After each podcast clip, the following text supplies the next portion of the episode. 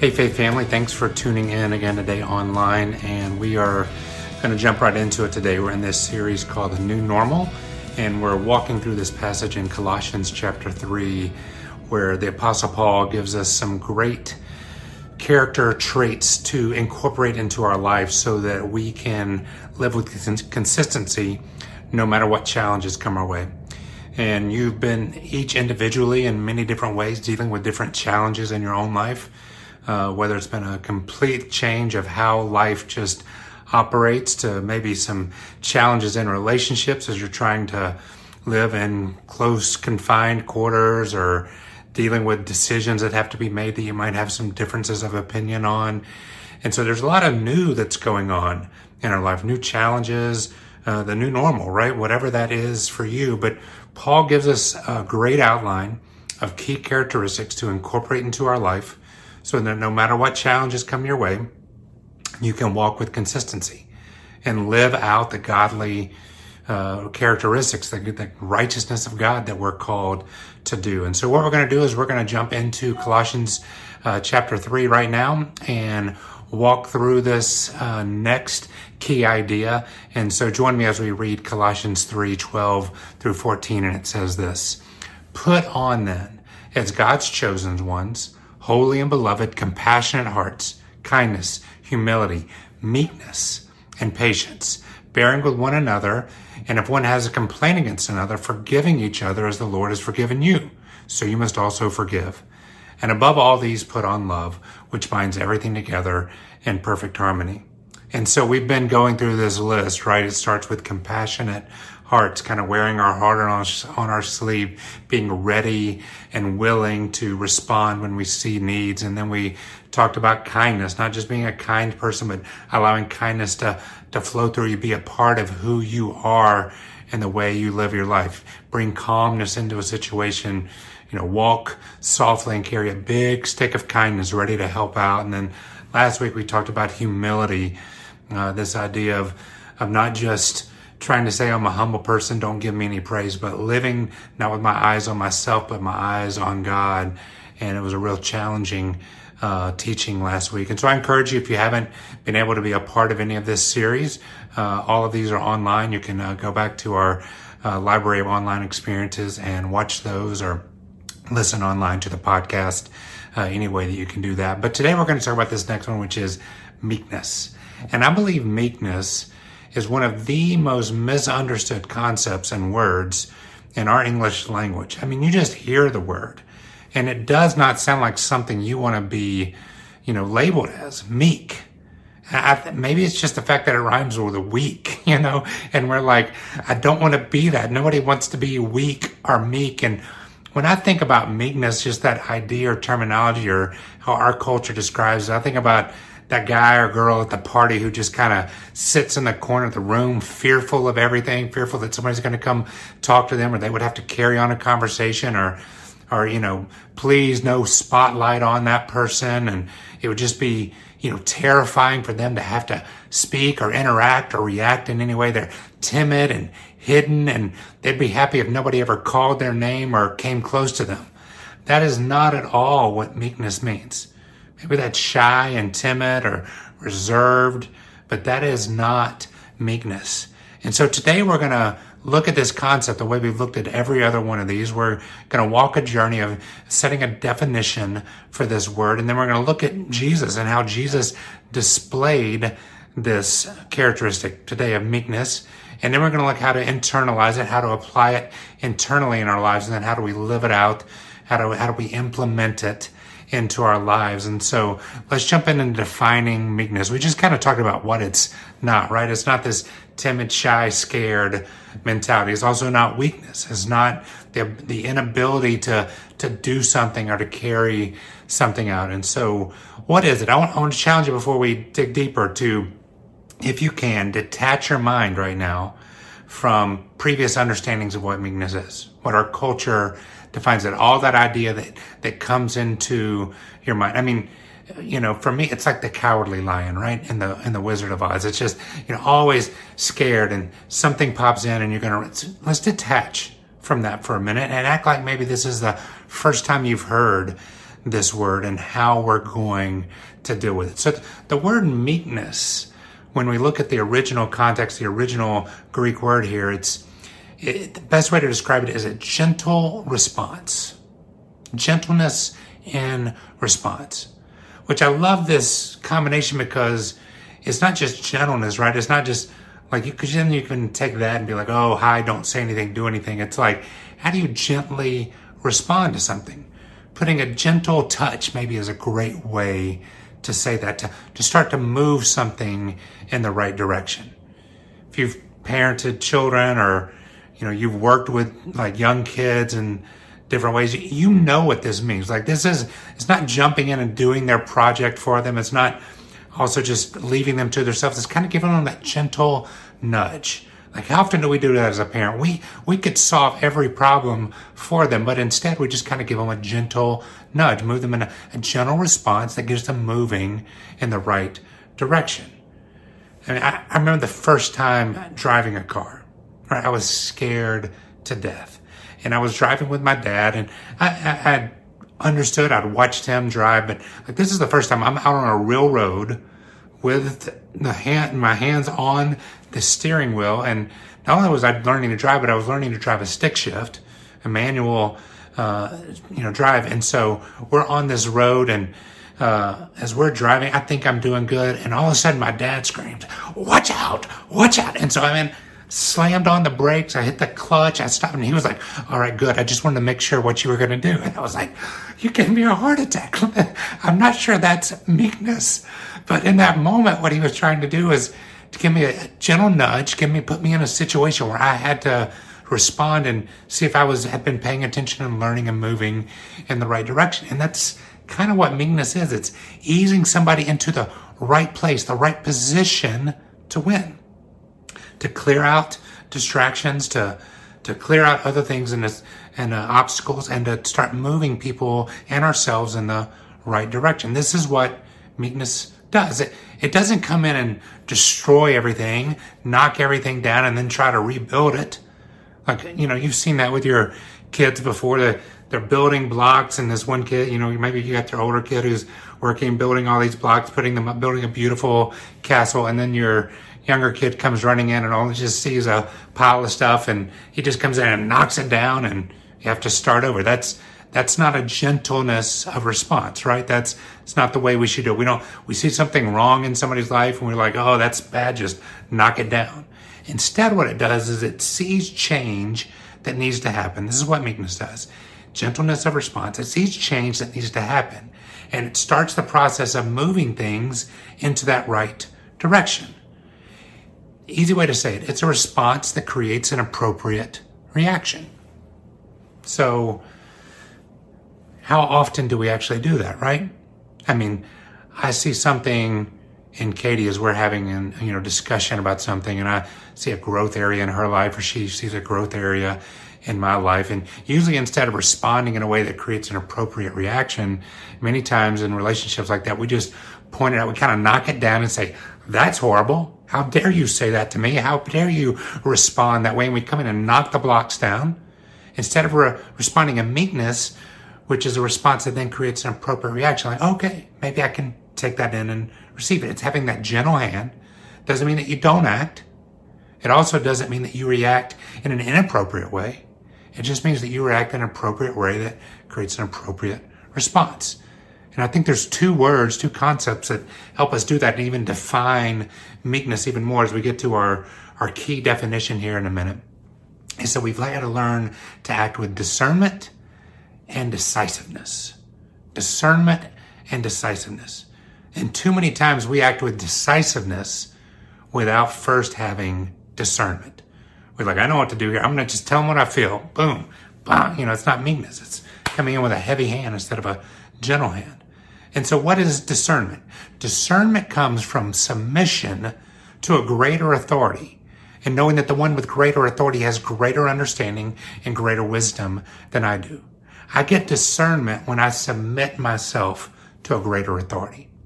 And from a biblical perspective, of course, we're talking about God, our creator, the creator of the universe, that he has ultimate wisdom, ultimate understanding. And so we're going to discern the appropriate response from him and then respond that way. And so my first thing is I need to have discernment. And so if I'm going to act with meekness, I need to have discernment, submit myself to a greater authority, and then act with decisiveness. And decisiveness then comes from confidence in whatever I'm about to respond to. The expression of my response is determined by the wisdom and understanding I received from this greater authority. So that's discernment and decisiveness. It's it's believing I don't have ultimate wisdom and ultimate uh, understanding, but I can get that from God. So that's where discernment come from. But then it's also believing that I can act with competence on that truth, that I can respond in an appropriate way. Discernment and device, not divisiveness, decisiveness, which I think brings us to this key idea, this key definition that we're going to work with today on what meekness is. Meekness is simply this. Meekness is placing yourself in a posture of submission in order to position yourself to discern the appropriate response. Now, hear it again. Meekness is placing yourself in a posture of submission in order to position yourself to discern the appropriate response. That is nothing like all the definitions we detached ourselves from that we asked ourselves to do a minute ago, right? Weakness, timid, shy, doesn't know what to do. It's a completely different concept of meekness.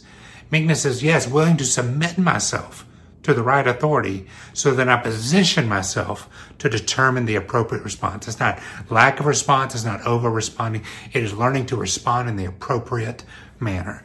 Man, I wish I lived like this all the time. I wish I always responded in the appropriate manner. How many times have I said something, done something, responded in a certain way two seconds after I do it, two minutes or two days after I do it, I'm kicking myself for going, why did I say that? Why did I treat my kids like that? Why did I overreact like that? Or why didn't I say this? It was a great teaching moment and I missed it. And it's because I'm not operating in meekness, that discernment and decisiveness. Think, oh, I don't want to say this, or I don't know what to say because I haven't discerned. I'm not submitting myself to that authority. Man, hearing this definition of placing myself in a posture of submission in order to position myself to discern the appropriate response, I want meekness in my life. I want it more than I can ever get. I pour it in, God. Give it to me. So that's the definition. And again, Paul's not just throwing these terms out there. He's looking back at the life of Jesus, the incarnate God made man who dwelled on this earth, who lived an amazing life and demonstrated each of these qualities in amazing way. And so we're going to look at a passage of scripture today out of the Gospel of Matthew that I think shows a beautiful model of Jesus' meekness, his appropriate response that he had the ultimate wisdom from God and he's responding in the appropriate way. And we're going to learn some great things as we do this. And I'm going to tell you, the first example we're going to look at, you probably would have never thought that this was maybe a meek response. But I believe with our new definition, new understanding of what meekness is, we're going to see this was a very meek response. It was appropriate response. And so we're going to be in Matthew 21 verses 12 through 16. Give you a little context here. So toward the end of Jesus's time on this earth, he's coming into Jerusalem. Uh, it's the week he's going to be crucified. We've spent a lot of time in these stories the last few weeks, but this is a pretty cool day. He's coming in kind of over the Mount of Olives.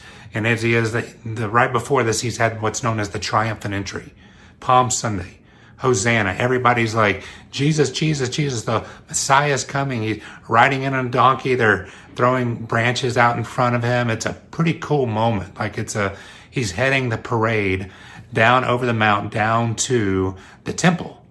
Well, as he enters the temple, he does some things like boom, boom, boom, boom, boom, that he's basically doling out appropriate responses. He is operating in meekness as he is trying to, to make sure certain things about God, certain wisdom and understanding about God are taken care of. And so let's look at verse 12 and 13 and see his first response of meekness. And it says this, and Jesus entered the temple and he drove out all who sold and bought in the temple.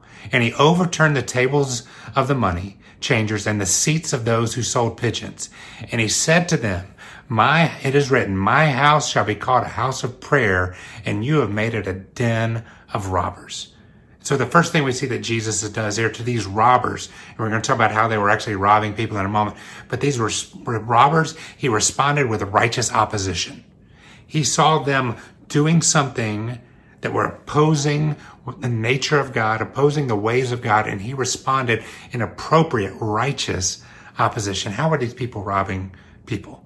Well, people had to come to the temple during Passover to make uh, offerings for sin, for uh, all kinds of different things, and the different kind of offerings. They had to have certain kinds of birds or animals uh, to make these sacrifices. And a lot of people traveled a long way. And so instead of uh, them bringing all these animals with them, they would show up to the temple and basically buy um, the pigeons or the cows or the goats that they needed to sacrifice. Well, you can imagine maybe what happened. These people, it's not like they were on the outskirts of the city. These guys go like, you know, if you go to the Mets game, right? There's the, there's the merchandise inside and then there's like the fake merchandise outside that you can buy like cheaper. These guys weren't on the outskirts. They were inside the temple court selling like bad pigeons, bad sacrifices for exorbitant prices. So they were cheating these people. They were taking advantage of a situation, kind of had a monopoly. But the second thing they were doing is they could only, you could only bring Jewish money into the temple to pay your temple tax. And of course, it was under Roman control at the time, so these people had Roman money, and so they were having to bring it and pay an exorbitant exchange rate. And so this place, this temple, that was supposed to be a place of prayer, of worship, of healing, of a full expression of God's grace, had been turned into a den of robbers, a den of thieves, people cheating, people that were there to worship. And Jesus was not about this. And here's what I want you to see about Jesus' response here, what makes it a righteous opposition. One, this wasn't a rebellion. This was a restoration of what God initially designed the temple to be. They had turned it into something it wasn't. There were a lot of people when Jesus started doing this, they're like, oh no, it's about to go. Like this is the rebellion that they've been talking about. Jesus is going to overthrow everything. And that's not what it was. It wasn't a tearing down. It was an appropriate response. He was restoring. He's like, get this stuff out of here. This was never intended to be here. And it was, he was restoring the pathway to God's grace in that temple. That's what the sacrificial system was about. It was them understanding God's grace. God's forgiveness is available to them. And he was restoring that pathway. He was clearing things out. And he was about to do this even on a grander scale on the cross in just a few days, clearing out the pathway to God's grace.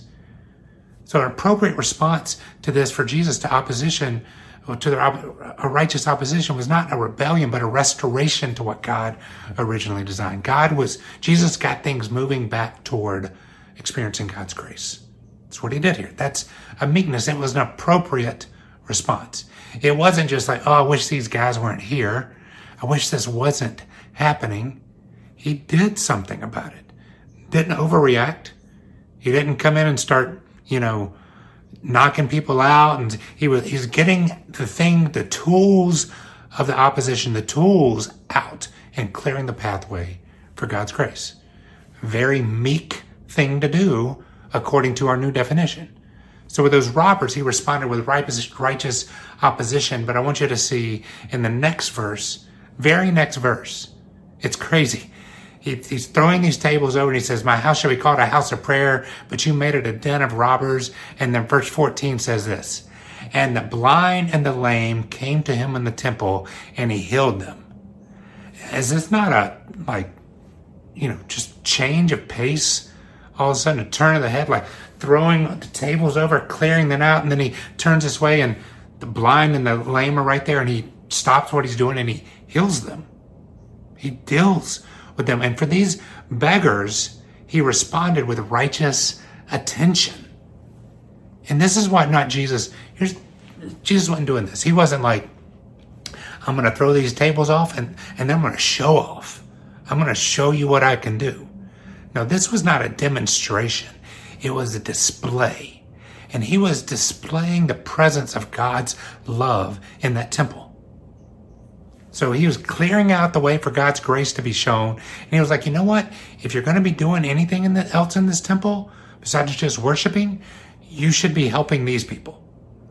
The blame, the blind, those that are begging, those that are hurting. Show them love. Jesus got things moving again towards God's love. And you know what? He was about to do this on an even grander scale in just a few days on the cross. He was laying the groundwork, a, a display for what he was about to do. So he gave them righteous attention. He didn't say, I don't have time for that right now. I've got to finish clearing these guys out. He's like, nope, you need help? I'm here. So immediately, immediately, he does that. And then the third way that he shows meekness here. So he dealt with the robbers to clear out the way for God's grace. He he responded with meekness to the, the beggars by showing them righteous attention and clearing out the pathway for God's love to be shown again. And then what I call not not the robbers or the beggars, but then the Pharisees show up, which I'm going to call the whiners in this scenario. And how did Jesus deal with them? He dealt with them with righteous correction. Listen to verse 15 and 16 it says, But when the chief priest and the scribes saw the wonderful things that he did. So, what are wonderful things? He healed the people and he like cleared out. Like people are like, that should have been a long time ago. These guys should have been driven out. So they saw the wonderful things that he did. And the children crying out in the temple, Hosanna to the son of David. And they, the Pharisees, were indignant. And they said to him, Do you hear what these are saying? They're whining. They're calling you the son of David. They're whining. And here's what Jesus said back to them. Yes. Have you heard it? Have you never read? Basically, have you never read the Old Testament, the, the scripture? So he's kind of jabbing them a little bit. Have you never read out of the mouth of infants and nursing babies, you have prepared praise. He's quoting a scripture verse that they all would have known. And basically, he's claiming to be the Messiah. He's like, I am the one. They are what they're calling me. I am. And this is not Jesus getting into an argument. That's not meekness, getting into arguments, right?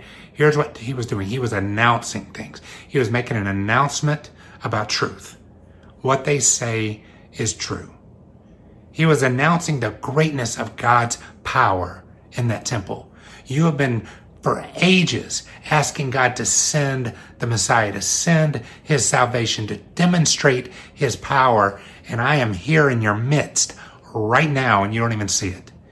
You've choked, you've tried to choke off God's grace by allowing these robbers to be in here. You're ignoring these people that are in desperate need, and you've choked off expressions of God's love. And now the ultimate power of God, it's standing in your midst and you're whining about it. You're trying to choke off God's power as well. So he was announcing the power of God, and guess what he was about to do in a few days? He was going to display this in an even grander way. Jesus was moving toward God's power, even as he was moving toward the cross. That's meekness. He was restoring God's grace. Appropriate response, right? Appropriate way to to respond, to open up the pathways of God's grace, of God's love, and God's power. Sometimes it's a one sentence that you say back to the whiners. Sometimes it's a quick display of love to people in desperate need that are begging for help, or maybe it's a stern response to those that are robbing and choking and, and being in opposition to God's grace. The response itself is not the meek part. The appropriate part of the response is the meek part, that we are responding appropriately. But our challenge is that we often fall not into the appropriate category, right? We fall into one of two other categories. We either overreact or we underreact. We always, we, we always like to turn the tables over. We like to be the aggressive ones. We like to shout out and create arguments and dissension and divisiveness and we respond that way. Or maybe we just kind of say something under our breath and hope nobody hears, or, or we be a little passive aggressive, or just turn our heads and act like we didn't see anything. Both of these are the opposite of meekness because they're not appropriate. Maybe they're appropriate here and there, but the idea is one response is not the always the way of response. Instead, I think there are two key words and concepts that we're going to have to commit to if we're going to have an appropriate response, a meek response. And we're going to see these in the application and the implementation. So let's talk about how to uh, apply this in our life. And the, the first key word is, is to submit, which is an active choice. To submit to something is an active choice. Remember our definition said that we had to take on a posture of submission. Posture is something you put yourself into. It's a position you put yourself into. An intentional placing of yourself into a position under the authority of somebody else. Like if you do yoga or certain exercises, you can't just like throw the weights willy nilly or just, you know, get in any position and call it yoga. There are certain positions and certain exercises that bring about the right impact, postures that you take. And the first idea of submitting is, is posturing yourself. And so the applications that you have to commit to submit. It's a commitment you have to make. It's not something that just happens. It's a commitment. It's a posture that you take. And here are some ways that I've learned this in my life, learning it in my life, and the scripture shows us how to do it. And the first thing is this you have to submit to the concept of trusting God more than trusting yourself. This is base level. You're not going to get into meekness and appropriate response. You're not going to have discernment and act with uh, decisiveness if you don't submit to the concept of trusting God more than trusting yourself. Guess what? Something happens in your life, you walk in, you get angry, righteous anger, whatever. You got to respond to your kids, your spouse, your friends, whatever it is. Just because you have an emotion doesn't mean it's the right emotion. Just because you want to react this way doesn't mean it's the right reaction. Just because you feel a certain way doesn't make it right. Just because it's say, well, it's how I am does not make it right. We have to submit. We have to start to trust God more than ourselves. That's how we commit to submit. But second is this. You have to submit to the idea that God is working in you instead of thinking you are working for God. And this is a little trick that I think sometimes we get caught up in is thinking, you know, I, I, I got to do some work for God. I, you know, God doesn't put us in these moments or challenges because things have gotten so out of control and He needs our help to right the ship. He isn't calling in reinforcements. Instead, these are moments that God is growing us, moving us toward grace and love and power. He's opening those channels in our lives. He's working in us. He doesn't need us to work for Him. God isn't up in heaven wringing his hands going, Oh, if I just got some more people really serious about it, then maybe we could get something accomplished in this world. He's already accomplished it. He's the creator of the universe. He is, he's, a, he's restored man and God together. He's done the complete work. We talked about that last week, the sovereignty, the completeness. So you have to submit yourself to this idea that God is working in you instead of you working for God. But there's a third thing you have to commit to submit to, and it's this submit to the belief that God's purpose for us is more fulfilling than simply trying to fulfill our own passions. God's purpose for us is more fulfilling than just trying to fulfill our own passions. Passions without purpose can lead to destructive and dangerous places. They can go unchecked, lead to addictions, abuse, lead us down paths we never thought we would go. But if our passions are guided by God's purpose, so listen to this. It's not having passions are bad. You be like, oh, you know, I, so I just need to stop caring about the things I seem to naturally care about. That's not it. But if they go unchecked, if they're not on a purpose, if they're not submitted to the purpose of God, they can lead to destruction. But our passions guided by God's purpose leads us to place of achievement, places of pleasure, peace, meaning, and hope in our life. So commit to submit. Trust God more than trusting yourself. Realize that He's working in you. He's not asking you to work for Him. And don't let our, our own passions become more important than God's purposes. That's how we apply it. That's how we begin to internalize this commit to submit. But the second keyword leads us to the implementation part of this, which is the word righteousness, right? So idea number one was submission. And the idea number two that we have to have to allow meekness to flow in our life is, is embracing righteousness. Because righteousness is how we respond. It's the desired outcomes that we talked about as the definition of meekness. you know, we discern the appropriate response. You start to see change happen when we do the right things. We start moving in the right direction, right? If you want to lose weight, stop eating junk food, start doing some exercise, and you'll see change maybe slowly start to happen. You know, you come home from work, you know, and you're like, oh my gosh, I smell horrible. What do you do? You take a shower and you start moving back into a more pleasant aroma. Like there's a, you do this and you know what's going to happen. This is what righteousness is. As we, we begin to understand this appropriate response is going to then bring about appropriate change. Why are some parents better than other parents, it seems like, because I think they've learned the step that if I make an appropriate response, appropriate change will happen in my child's life. Why some marriages seem to work better than others, because I think they've learned this. If I respond appropriately in a righteous way, then appropriate change is going to happen. Same thing with friendships. Same thing with work relationships. If you'll respond in a righteous way, appropriate change start to operate in your life and in the relationships.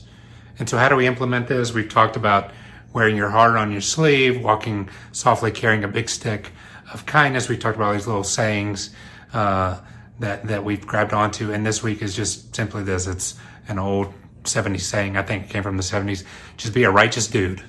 Be a righteous dude. Dudette, whatever we call it. I think dude is now appropriately uh, non-gender word. But how do we do that? Just be a righteous dude. Live it out. Like let righteousness flow through you. Exhibit it. Put it on display. Allow. This is what meekness does. Meekness is a demonstration, an exhibition of righteousness, right, appropriate responses. So what do we need to do? How do we do this? How do we actually live it out? You got to start to exhibit righteousness by removing any obstacles in your life to the free expression of God's grace. You got to turn the tables over in your life. If there are things that are cheating you out of fully experiencing God's grace, you got to turn those tables over. If you believe you got to earn God's favor and His forgiveness, then just seeking it, you got to turn that table over. If you think you got to, every time you do one thing bad for God, you got to do two things good for God, and God's got this cosmic score sheet, you got to turn that table over. Turn those things, those obstacles over in your life that are keeping the free expression of God's grace to flow, flow freely in you. Because you can't express God's grace to others until it's flowing freely in you. But second way that you show righteousness, exhibit righteousness is this. Exhibit righteousness by basking in the unconditional love that God has demonstrated to you. He has demonstrated his unconditional love to you and bask in that. Take it in like it's sunshine on a cold day like that. There's nothing better when you walk out. It's been winter and you walk on that first day and the sun's out. You kind of maybe wear short sleeves, put the heavy jacket up, and it just you bask in it for a minute. God's love is like that every day. Bask in it, and and allow that to come in and bring healing where it's needed, where you feel broken, where you feel unloved, unworthy. Allow the love of God to come in and heal that, just as He healed those in the temple courts. Allow His healing to flow in your life because I'm going to tell you, it is very difficult to love someone else appropriately until you experience the full love of God in your life. Do you feel loved? If you always feel like you're in a love deficit, it's going to be hard for you to love someone appropriately. The third way you are a righteous dude and you exhibit righteousness is this exhibit righteousness by operating out of the power of God's Spirit that dwells within you. This goes back. Stop relying on yourself, thinking you've got the ultimate wisdom and knowledge. Start discerning that from God. As followers of Christ, we have this amazing gift of the Spirit of God dwelling within us. His words are there, His thoughts are there, and let Him speak to you and through you. You want to hear from God? Listen. His Spirit's are there. So exhibit righteousness operating out of the power of God's Spirit. You can't demonstrate the power of God if you're not listening to the words of God and the truth of God. Maybe you come across somebody in your in your in life that seems to just spiritually know how to always respond the right way or act the right way or have wisdom to share. It's not because they've got more of it. It's maybe because they're in tune to it more. They're listening more. They're allowing it to flow freely through them, the power to flow through them versus operating on their own power. So that's how we implement. Meekness is to be this righteous dude who exhibits God's grace in our life, turns over the tables in our life where we need to receive the healing of God's love, and then listen to the words of God that He quotes to us so we can experience the power of God. That's what Jesus did in Matthew. Turn the tables on God's grace, open up the pathways for God's grace, healed those, He showed love, He demonstrated it, and then He spoke the words of God back to those that were whining against Him, and He operated in meekness. He had the very appropriate response for every one of these. Meekness. Very different than maybe what you thought when we started this teaching. But as I hear this and I see Jesus demonstrating, I think about applying and implementing it in my life. You know, there's not a better word that I think I'd like to be described as than meek. And I hope that you will embrace the truth of living and putting on meekness as you walk through life this week.